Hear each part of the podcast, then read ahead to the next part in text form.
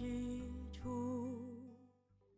三字经》曰：“江河，曰淮济，此四渎，水之济。”曰江河，曰淮济，此四渎，水之济。这句话的意思是，中国是个地大物博的国家，直接流入大海的有长江、黄河。淮河和济水。这四条大河是中国河流的代表。启示是这样的：长江是我国最长的河流，全长五千多公里。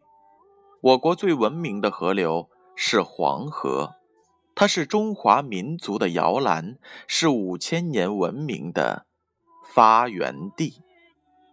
注释是这样的：曰江河。江河指的是长江与黄河。曰淮济，淮济指的是淮水与济水。此四渎，渎指的是直接流入大海的河川。水之济，济指的是代表的意思。